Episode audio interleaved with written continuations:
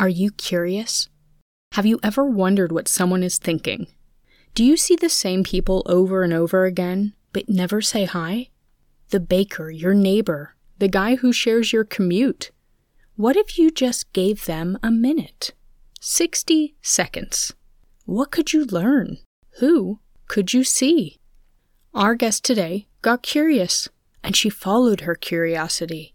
From her multicultural childhood in France to prisons in the US and rickshaws in London, Nora's curiosity grew, and one day she was inspired to stop and give someone a minute. She took that minute and she shared it with the world. Today, we get a behind the scenes look at human postcards, and the interviewer, Nora, becomes the guest. Let's start the conversation. I'm Megan Kitchen, and this is Balancing Cultures.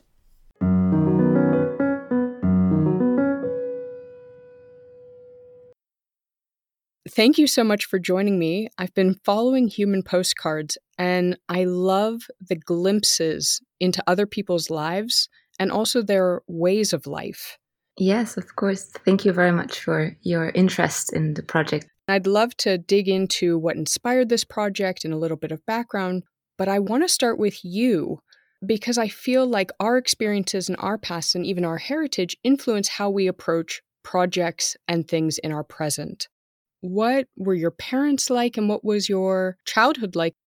I grew up in a very special place that was a home welcoming many people from around the world. They created, when I was a little girl, an artist residency and writer's residency so we were in the middle of nowhere in a small village in Provence, but yet we had people coming from all around the world and sharing ideas and spending long hours at our dinner table and breakfast table and lunch table, talking and, and, and growing together, exchanging ideas. And so I've been, I've been a witness of that. And that was really the environment I grew up in. And it's probably where I learned a lot my listening skills. I would sit with the grown ups for these long hours and listen to the exchanges and and learn a lot from from this environment and it it probably made me also very curious about the world because I would see glimpses of different cultures, different thinking, and uh, very early on, I knew that I would like to go and explore myself and be the one going into the world at some point. I was going to ask are there other cultural influences other than your family, your biological connections? But it sounds like you were exposed to a lot of different things. And I like that you noticed that that helped with your listening. Did it also help with your general openness to other cultures, even if they were different from yourself? Oh, most certainly. I, I guess I was already um, bicultural because my mother is Polish and my father is French. And it was a very strong influence because my mom would only talk to me in Polish. Even though we would we were living in France, she would only communicate to me in Polish. And it felt like a sort of little secret power we had because we could communicate and no one would understand us in the small village of France. Um, and also, she passed on so many different cultural habits and traditions that were different from what my dad would pass on to me.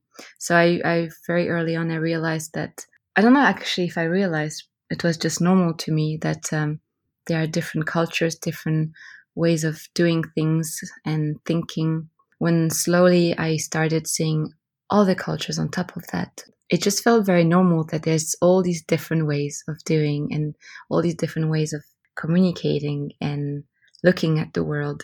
And artists, in a way, have also their their own language, I guess. So the language of art, language of painting or sculpting or writing also felt like just a different language that they were talking. That's a really nice way of looking at at artist and expression as another language. I really appreciate that perspective. I also appreciate what you said about having a little secret language in a way. I hope my children feel that way about Finnish uh, in the future. And I I also appreciate that you say you didn't necessarily process that there were different cultures or that you were having this moment of clarity where you're seeing different cultures because it was just your normal being surrounded by other cultures was a part of your immediate family and then also in this environment your parents had built around you. So then, as you're getting older and you're going out into the world, it just seems what I would call secondhand, natural to you to interact with other cultures. Would you agree? I very much. You, you said it perfectly. okay. it was just a sixth sense in a way. Yes, and I never realized it until now. Actually, it's very interesting how much um, how much it was inherent to just the way I grew up, and and that's why probably it was very natural to me to go and meet and and adapt myself to different cultures, different places. Well, we can go ahead and and find the link then between your growing up and then the start of this project. What inspired this medium of 60 second video postcards. Where did it all begin? Well, there's there's probably many places I could find a beginning for for this project. Probably, really, the beginning, the earliest beginning, is where I learned how to listen and where I learned how to enjoy also listening to people, and that's really the role I had a lot in in the house I grew up in because people were so animated and loved talking that as a child, I, I didn't take the, the role of trying to talk as well. I really enjoyed just being the listener. So it's probably where it all started the joy of listening and and also my mother always telling me that it's very important to ask as many questions as you can and listen because this is where you can learn from the other person you're meeting and uh, and so I was very humble always. I felt like I shouldn't talk too much. I should just ask questions and and listen. Did you find yourself naturally kind of behind the camera or as an interviewer rather than being the one on stage or on camera? Well, the camera just came very very later. It was almost like just a tool and and almost a passport for being curious and being able to go and ask questions to random people I would meet. yeah. that was really the camera became became the excuse for me to knock on someone's door and say I would love to spend some time with you and ask you a lot of very personal questions. uh, yeah. It's in it, it, it's a long path from for me to get to the camera. Actually, it's um, from this dinner table, let's say, to to how I got to have a camera in my hands. I, I worked for a few years in the arts field as a curator. And then it was just a very incredible um, encounter with a documentary filmmaker that really put a camera in my hands for the very first time. Only when I was maybe 23, he really pulled me out of this um, this art world I was in and took me on a tour into in America where he was presenting his documentary film in prisons, in different prisons in America. And uh, he asked me to film his his tour and how he was presenting the films in the prisons and the reactions of the prisoners and interviewing prisoners.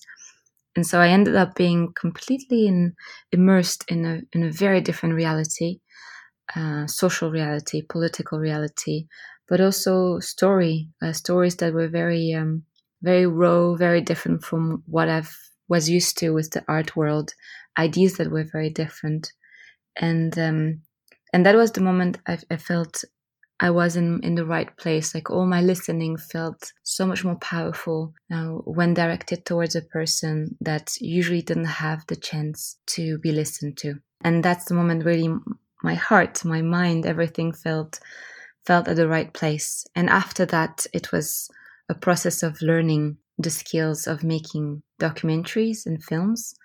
But very, very fast, I ended up getting a camera in my hands and, and, and filming and interviewing. And I can tell you now if you want, or, or maybe you have another question, but how I got, how, how Human Postcards was born, because it was very, very fast, all this process from being in America, coming back and doing, uh, doing a sort of very intense three week program of documentary making in London where I was lucky to find a really fantastic topic that fascinated me and also kidnapped me into a, a, parallel world of nightlife in London, which was the rickshaw life. I don't know if you know rickshaw. It's those. Um, yeah, the bicycle chariot. Mm-hmm. Well, London at the time, I don't know how now, but it was a really strong scene and a very interesting uh, scene to explore. So I that's where I made my first little documentary it's really where I discovered the power of making short documentary form and how they could make something visible, a, a, community visible, someone who's not very visible, bring them into the light, and also uh, give them a voice through a short documentary. Finishing that film and discovering that I could play a role with my listening, that my listening skill with the camera could actually give birth to something that can, that can have a little role in society to make things or make certain people or certain communities visible. As you're telling this story from being in the art scene and the curation scene, then being whisked away to America to this very gritty prison scene, it sounds as you're describing it like it all just happened. But when I read between the lines and when I'm really listening, what I'm hearing is you saying yes to a lot of opportunities and saying yes to a lot of risk. You really put yourself out there every time you took on a new challenge, which you're making it sound very easy. but I know to put yourself out there and to take on new challenges and to immerse yourself in unfamiliar environments is not easy. I really want to give you applause. Oh, thank you. Applause for for taking risks and saying yes because I think, especially as women, it's not as easy to say, I'm going to put myself out there and put myself in uncomfortable situations. Thank you. It's it's true. N- nothing that is uh, out of our everyday life or our habits is is easy. But I feel the hardest step is the one, the first one, to say yes. You say yes, and and to go the first time. Once you said yes, and you're just just there, you, we are very adaptable animals mm. and, and and especially women i think with our intuition. Yes. Yeah i was thinking it too. Yeah. It was fantastic to see how uh, now i think yeah i was a young young woman young girl but and and going into worlds that were very different from anything i knew before. But it's at, at the end of the day if, if you go towards people with curiosity and authenticity and you're really there with honesty, people feel it. And then worlds that you would think would not open up to you open up with a lot of ease. And that's what mm. happened to me in those different communities or worlds. Like the rickshaw world was famous for not being open to any cameras and anything like that. But uh, very fast I was adopted, and and yeah, it just felt it felt very natural. But maybe you're right. I'm sure there was the first step that uh, I, I might have thought for I remember the first time I, I had to go in into the night. I woke, I put my wake up call at 3 a.m. to go into Soho at night to go and film. The first time I remember feeling a little nervous. Yeah. And then, and then it started to be totally normal to take the bus and at 3 a.m. when everyone was coming back drunk and I was going. yeah. So then you immerse yourself in the rickshaw scene and you start making short form documentaries how did it go from that to now these 60 second video postcards? What was the path from here to there? The path was um, when I when I finished this first little documentary about the rickshaw world that was five minutes long. I it was it was of course a very humble little film, but it did have a little impact on the people who saw it, especially in London. Rickshaw community was had very bad press. Um, it, the, the mayor was really trying to, to take them down. And and people in general would always i mean most people didn't really like rickshaws and with this film i showed a little bit of a different perspective on it. And i saw that this little film could have uh, could make could it could change people's minds. And maybe a few days after after finishing that film i was walking in london and um, thinking a lot about what to do next with this realization and what what would be the next topic I would like to to work on. And I passed this man that was holding a big advertisement for a golf shop. You know these sandwich men we call them? Oh yeah, the boards that you kind of wear. Yes, exactly. He was on Oxford Street, very very busy street, and he was just standing in the middle of this very busy crowd. And I don't know. I, I, I had a moment I stopped and I started, I, I fixated myself on him and I was looking at the way he was standing in this crowd and this crowd was completely avoiding him, uh, pretending he didn't exist. And he was kind of doing the same. He was able to be there, but yet I, not there and i was wondering what is he thinking what is on his mind how can how can he survive in this crowd and for so many long hours and i got very curious and it's really the moment where i think something shifted and i started thinking what i could do to first find out what he's thinking about. I wanted to know, mm-hmm. uh, so I have a reason to to find this out. And second, I thought I, if I if only I could make him visible to this crowd, the way I, I made the rickshaw scene a bit more visible. How could I make this man visible? But these people are so busy. Look at them. So I was looking at all these people, and then I had this really, you know, the, the funny famous sentence we all can say: "Do you have a minute?" And probably no one could tell you no if you ask them, Do you have a minute? And so I thought, what if I try to make something about him in one minute? And I found out what he is and I make it into a minute. And so the next day I came back and I looked at him again. And this time, actually, it took me a few days to take my courage to go and talk to him. And I came a third time. And the third time I came up to him and started to talk. But um, he didn't speak any words of English. oh. luckily he was he was uh, Pakistani, and there's a very strong Pakistani community in the rickshaw world. So in the evening, I went to see my rickshaw community. Got a friend to come and, and translate the next day. And so I, I really interviewed him that time on the street. I asked him a few questions with my friend translating. And I found out that he used to be a teacher in a school for children, and his favorite topic was poetry. And so while he was standing on that crazily busy street, when I was watching him and wondering what he was thinking about, most of the time he was telling himself poetry. So of course I got incredible goosebumps when he told me that story. And I have them now. and so I filmed him with you know my phone. It was really just an attempt to see what it would with with my phone, I made a few shots. I, I thanked him tremendously, and I, I, went back home and I edited these images of him in this crowd, and then I put his story on top, and I made it into a minute. And when I watched it, it's just, it's just, I, I got almost tears. I think I was like, I had goosebumps. I felt, I felt this was so, so human, so honest, so short, but yet so to the point. And and I and I thought it was just that. I'm sure all the people who pass him all day long would never pass him without saying hello if they could see this this little snippet of his uh, of his life. So that really is the moment I thought I could do that. I could I could go into the world and look at the people we don't really see and learn more about them, film them, and then edit it into a one minute film that could inspire, touch other people and and maybe create a little bit of connection through through that. And that's really how it, it all started. I never stopped since then. And mm-hmm. it's been five years i'm making these little one minute what i call human postcards.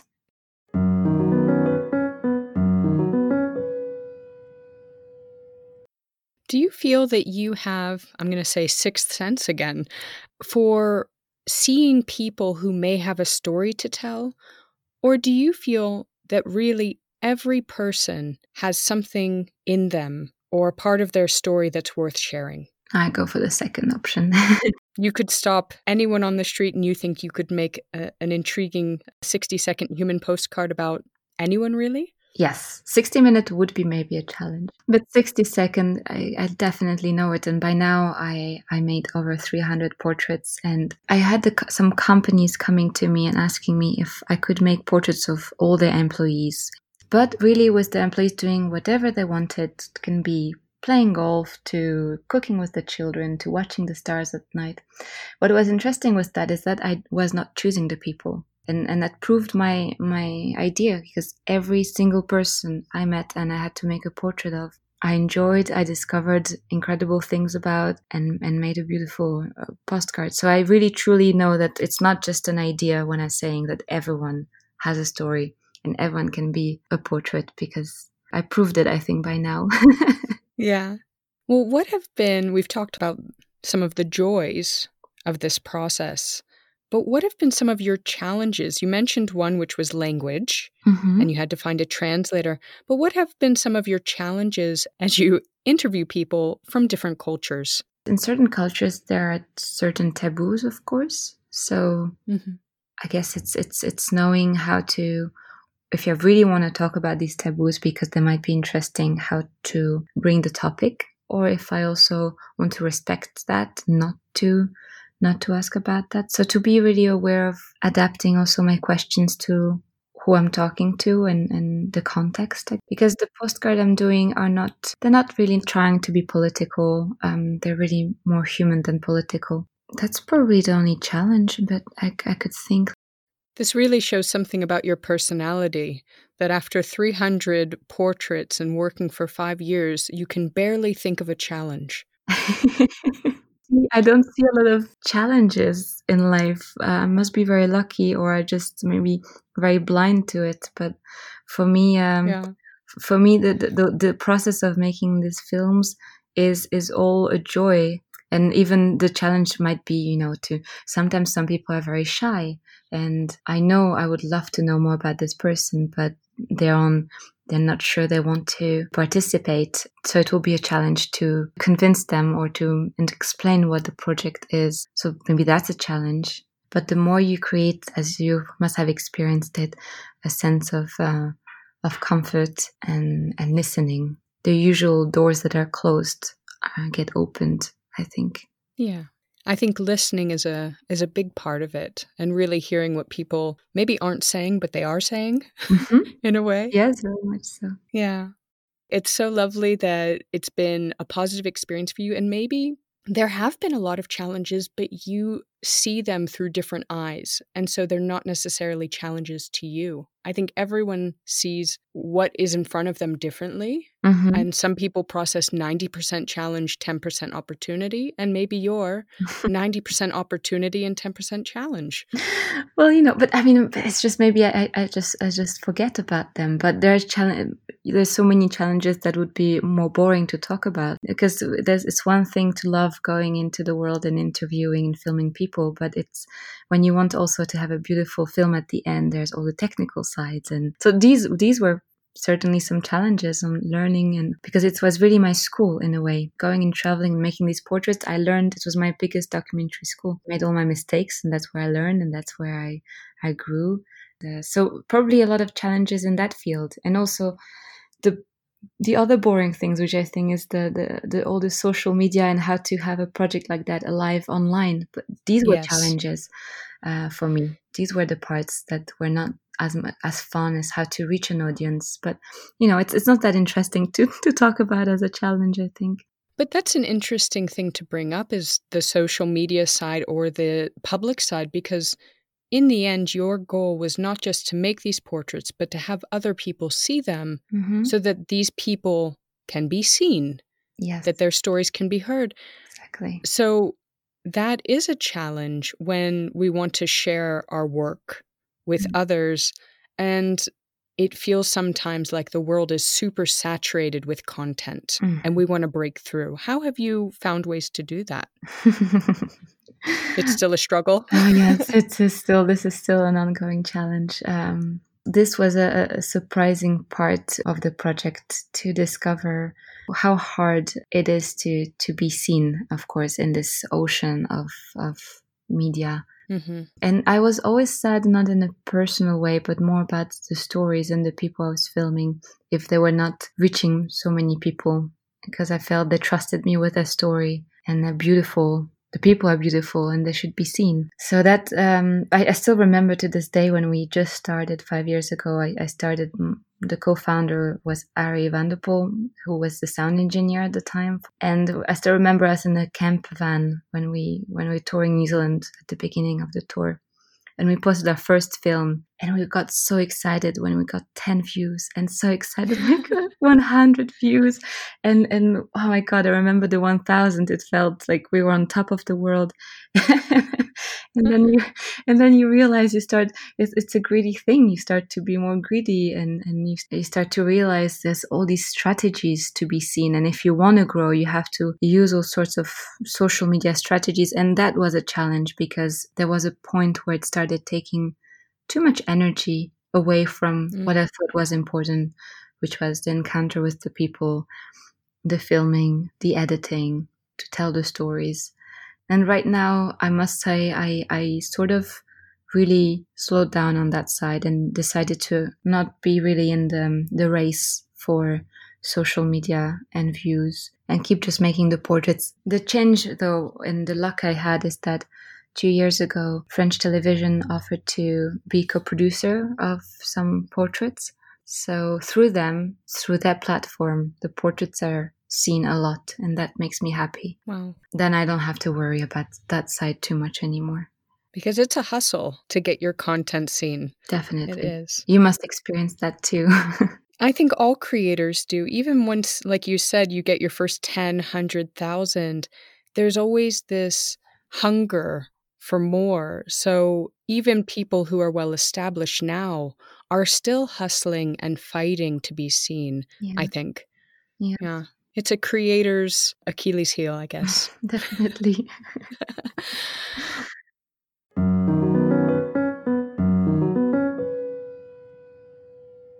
What is your favorite part of balancing cultures? What has brought you joy through this process of interacting with those that are different from you?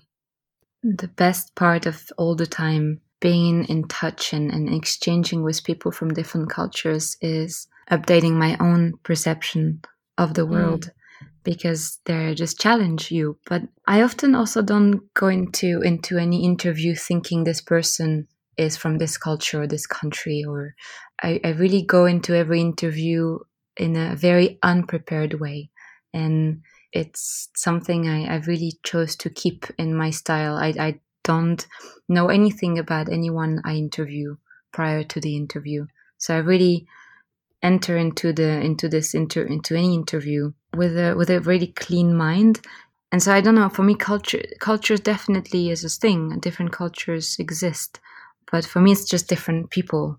So every person I meet is going to be a sort of journey or I travel through the, the story of this person, the experience of this person, without necessarily attaching this person to one culture. Yeah. If I can just bring it back to kind of the social media and publicity side of things, then when you post a video, do you mention which culture, community, country these people come from? That's a very good question. Um, I do. I do. Um, why do I do that? I guess it was to show that the, I think at the beginning it was to show that the series was really traveling around the world because people like to feel that they can get a glimpse of different, different cultures. But, but I feel like if I would, uh, for most of them, if I would take out the country, it would still be the same experience watching them. I'm trying to think. Like it's they're not a reportage, you know, they're not trying to make a report about something somewhere, a culture yeah. in this place. It's it's really about a person. That's why I was wondering because we all know the power of hashtags and titles and subtitles and how it draws people in to get that click. And I was I was wondering, would you put that someone is from a particular country even if that country has nothing to do with the story itself and the postcard itself. Yeah, I think it was really in this in this mindset of having at at some point a map of the world and having all these different stories pinned on the map, um, more to appeal to this travel uh, idea and and all the stories from all around the world can inspire us and have an echo in us. They can be from India, they can be from Poland, from Germany, from, from Indonesia, America. They will have an echo in our humanity, I think. So I'm showing, in a way, I'm showing, I think, the different geographical points more to show that actually these different cultural differences don't matter as much as we think when we focus on the details of people's stories that are also nurtured by the main themes of all our lives that are you know love life desires hopes loss excitement like all these things they're they all have the, almost the same the same ingredients. Maybe the recipes are different but the ingredients are the same. That's a lovely way to put it i like that since the initial development of the project then when you were in this van traveling around trying to put little flags on the map as you were saying since then till now have you reconsidered what you're creating and what your mission or goal or objective is? Hmm. It's a big question. I should. Uh, I should. With companies, for example, they're constantly reevaluating. Okay, what is our mission? What is our mission statement? Even what are our goals? And with small initiatives and creative projects, it's the same, but we don't necessarily put it on paper. But we do look at what we're creating, look at the response, and consider what am I hoping to achieve? And for you, has that changed over time?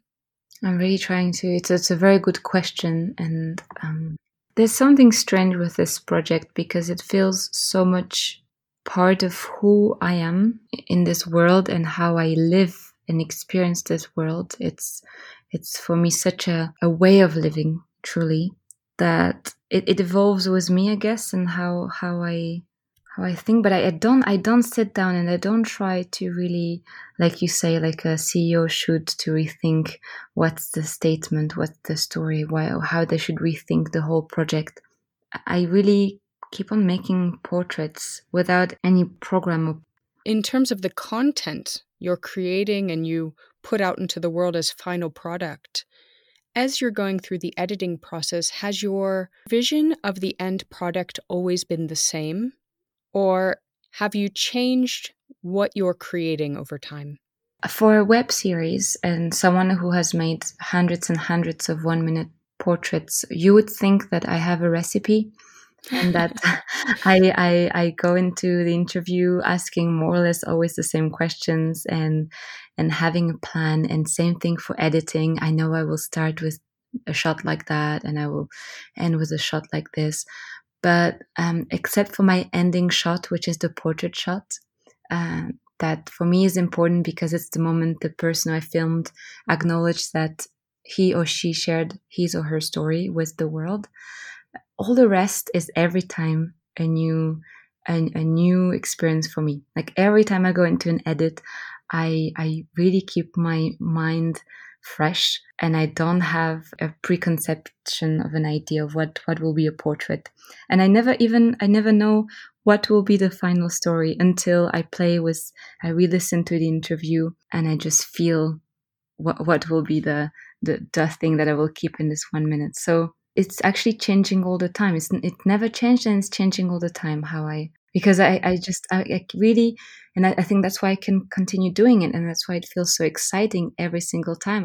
So I feel like I'm just staying fresh with this. And that's why I don't consciously re evaluate how I should change or how it should evolve. I feel it's, it's, it's just happening probably naturally.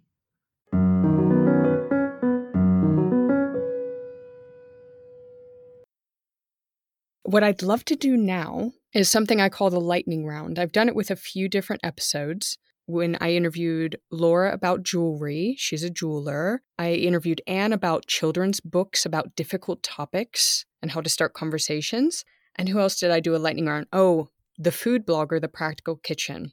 So, as a creator, I would love to do this with you. Mm-hmm. Okay, well, let's go with which postcard taught you something unexpected? I would say Jake. Who's Jake? So Jake is a man that lost both his legs and an arm uh, on an expedition in the Arctic. Um, it's a postcard. I, it's one of the early human postcards I made five years ago, and I I didn't know that filming and making a portrait about him would teach me so much about about acceptance and being happy and adaptation. He was the most joyful and active and full of life person I've ever met even until this day. And you know, when when when you film someone that lost so much to change his life so much, you expect a story that will be much more sad and yet he he taught me how to how to look at one of the biggest challenges you can get in your life as an opportunity to grow that was a very powerful moment well, this question will sound similar, but you've got to use a different example. Okay. Which postcard challenged you? Probably filming a little girl very very sick in a in a hospital for children in Poland 2 years ago. Her name was Karina. That was very challenging. I didn't meet her before but this one was a bit organized because I had to get the permits to film in the hospital from the hospital and her parents. And so when I finally met her, it was very challenging to start filming and put my camera on on this little girl that was extremely sick and weak. Yeah, that was challenging to understand how to, to make a portrait that would make her feel proud and happy and reflect where she was in her life without being too painful as well. Because most of the people I interview and talk about some experiences in, in their lives often if they talk about difficult things it's it's in the past and they manage to overcome it but i was really in the heart of of the pain that this little girl was experiencing and she was a little girl so in the end she was still dreaming of being a, a wedding dressmaker and going to the eiffel tower that was probably the, the most challenging postcard i think I, I had to do I just pulled up her picture on your Instagram, and she's wearing this pink and silver sequins dress as she sits in her wheelchair. Yes. And you said wedding dress designer, and I went, yes. I hope she does become that. Yes, she was. She really dressed up for the occasion. She was very excited that we came. what a beautiful picture. Well, which postcard felt like home to you? Hmm. It's it's strange. I think all of them and none of them because when I make a human postcard, I enter a very a state of high mental and emotional sensitivity, and my senses of sight and listening are heightened. And so I never feel as presence as when I film or interview a person. It really, it's, it's, it, and so it feels, it feels like a strange place of, um, by now it feels like home, and yet it's, it's, it's a very different feeling. So, but if I had to choose one that makes me feel like home, hmm. If there is one, but I think that response kind of says it all. Okay. That, yeah. Which postcard made you emotional? Mm-hmm. Or are you able to detach completely and, and Oh no, no, no. No, you're in it. No, I'm in it. I'm really when I'm saying it's high sensitivity and high I'm I'm completely in it. So I, I'm on the emotional journey and waves with the, the people and and they often share very beautiful beautiful and powerful stories and experiences. So there's many. There's of course Jake I just mentioned. There's Iñaki, the little boy who I, I still remember to this day. We were sitting in his grandmother's kitchen during the interview, sitting on the floor and we really spent a lot of time talking about the world and legos and all sorts of things and and at some point i asked him what was the most beautiful thing that happened in his life and his answer is is the full answer is is in a postcard it, it actually fitted in one minute i still remember the goosebumps i felt and every time i see this postcard i still feel the goosebumps so this little boy really moved me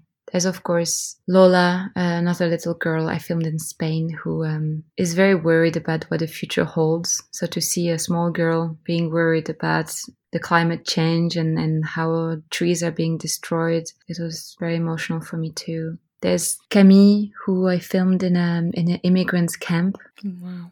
who yes shared a lot of very strong stories that happened to her and the people who came and she welcomed in that camp after herself being the granddaughter of grandparents that were saved and hidden in the same mountains where she's helping now other people, her grandparents hiding from the Nazi Germany.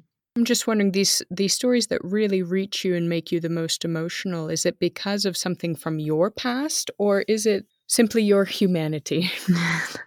no, I I think I think I have a very strong empathy I think some people have more than others, and I really tap into that for making the human postcards. I have empathy for almost all the stories, and even if I have no experience that relates to it, I still feel very deeply what the people share with me. Well, let's do which postcard made you laugh?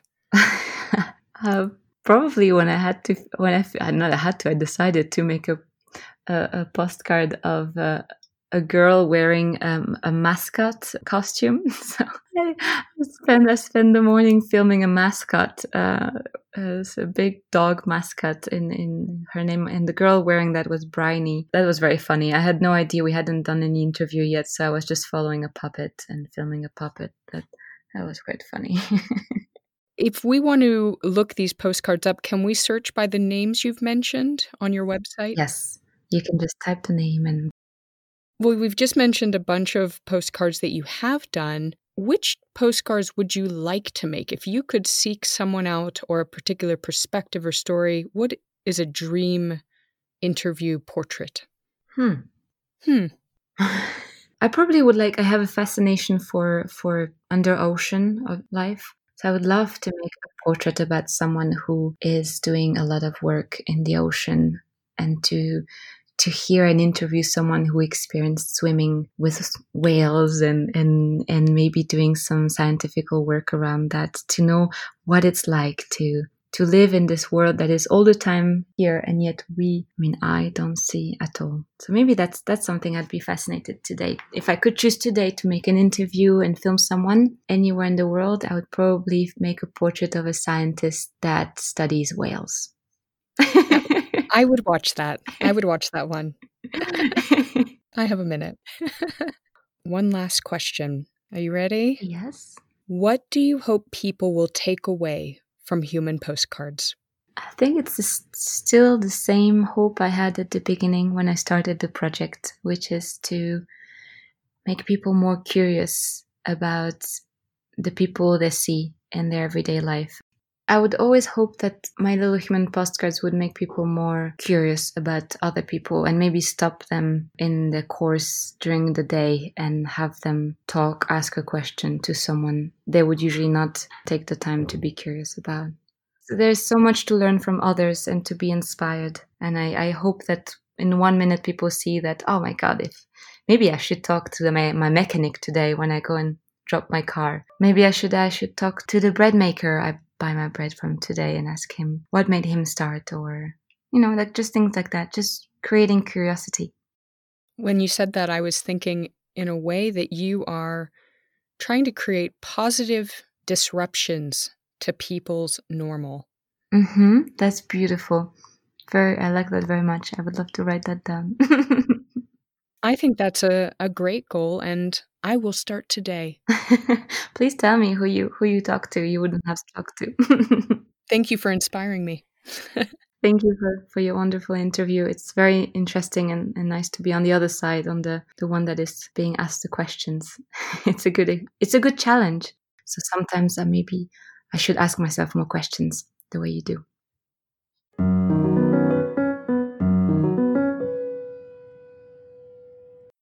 A big thank you to Nora for sharing, well, not just her story, but 300 and counting. Please go check out humanpostcards.com to start enjoying her project. And above all, get curious, ask questions, see people. Thank you for listening. This was Balancing Cultures, and I'm Megan Kitchen.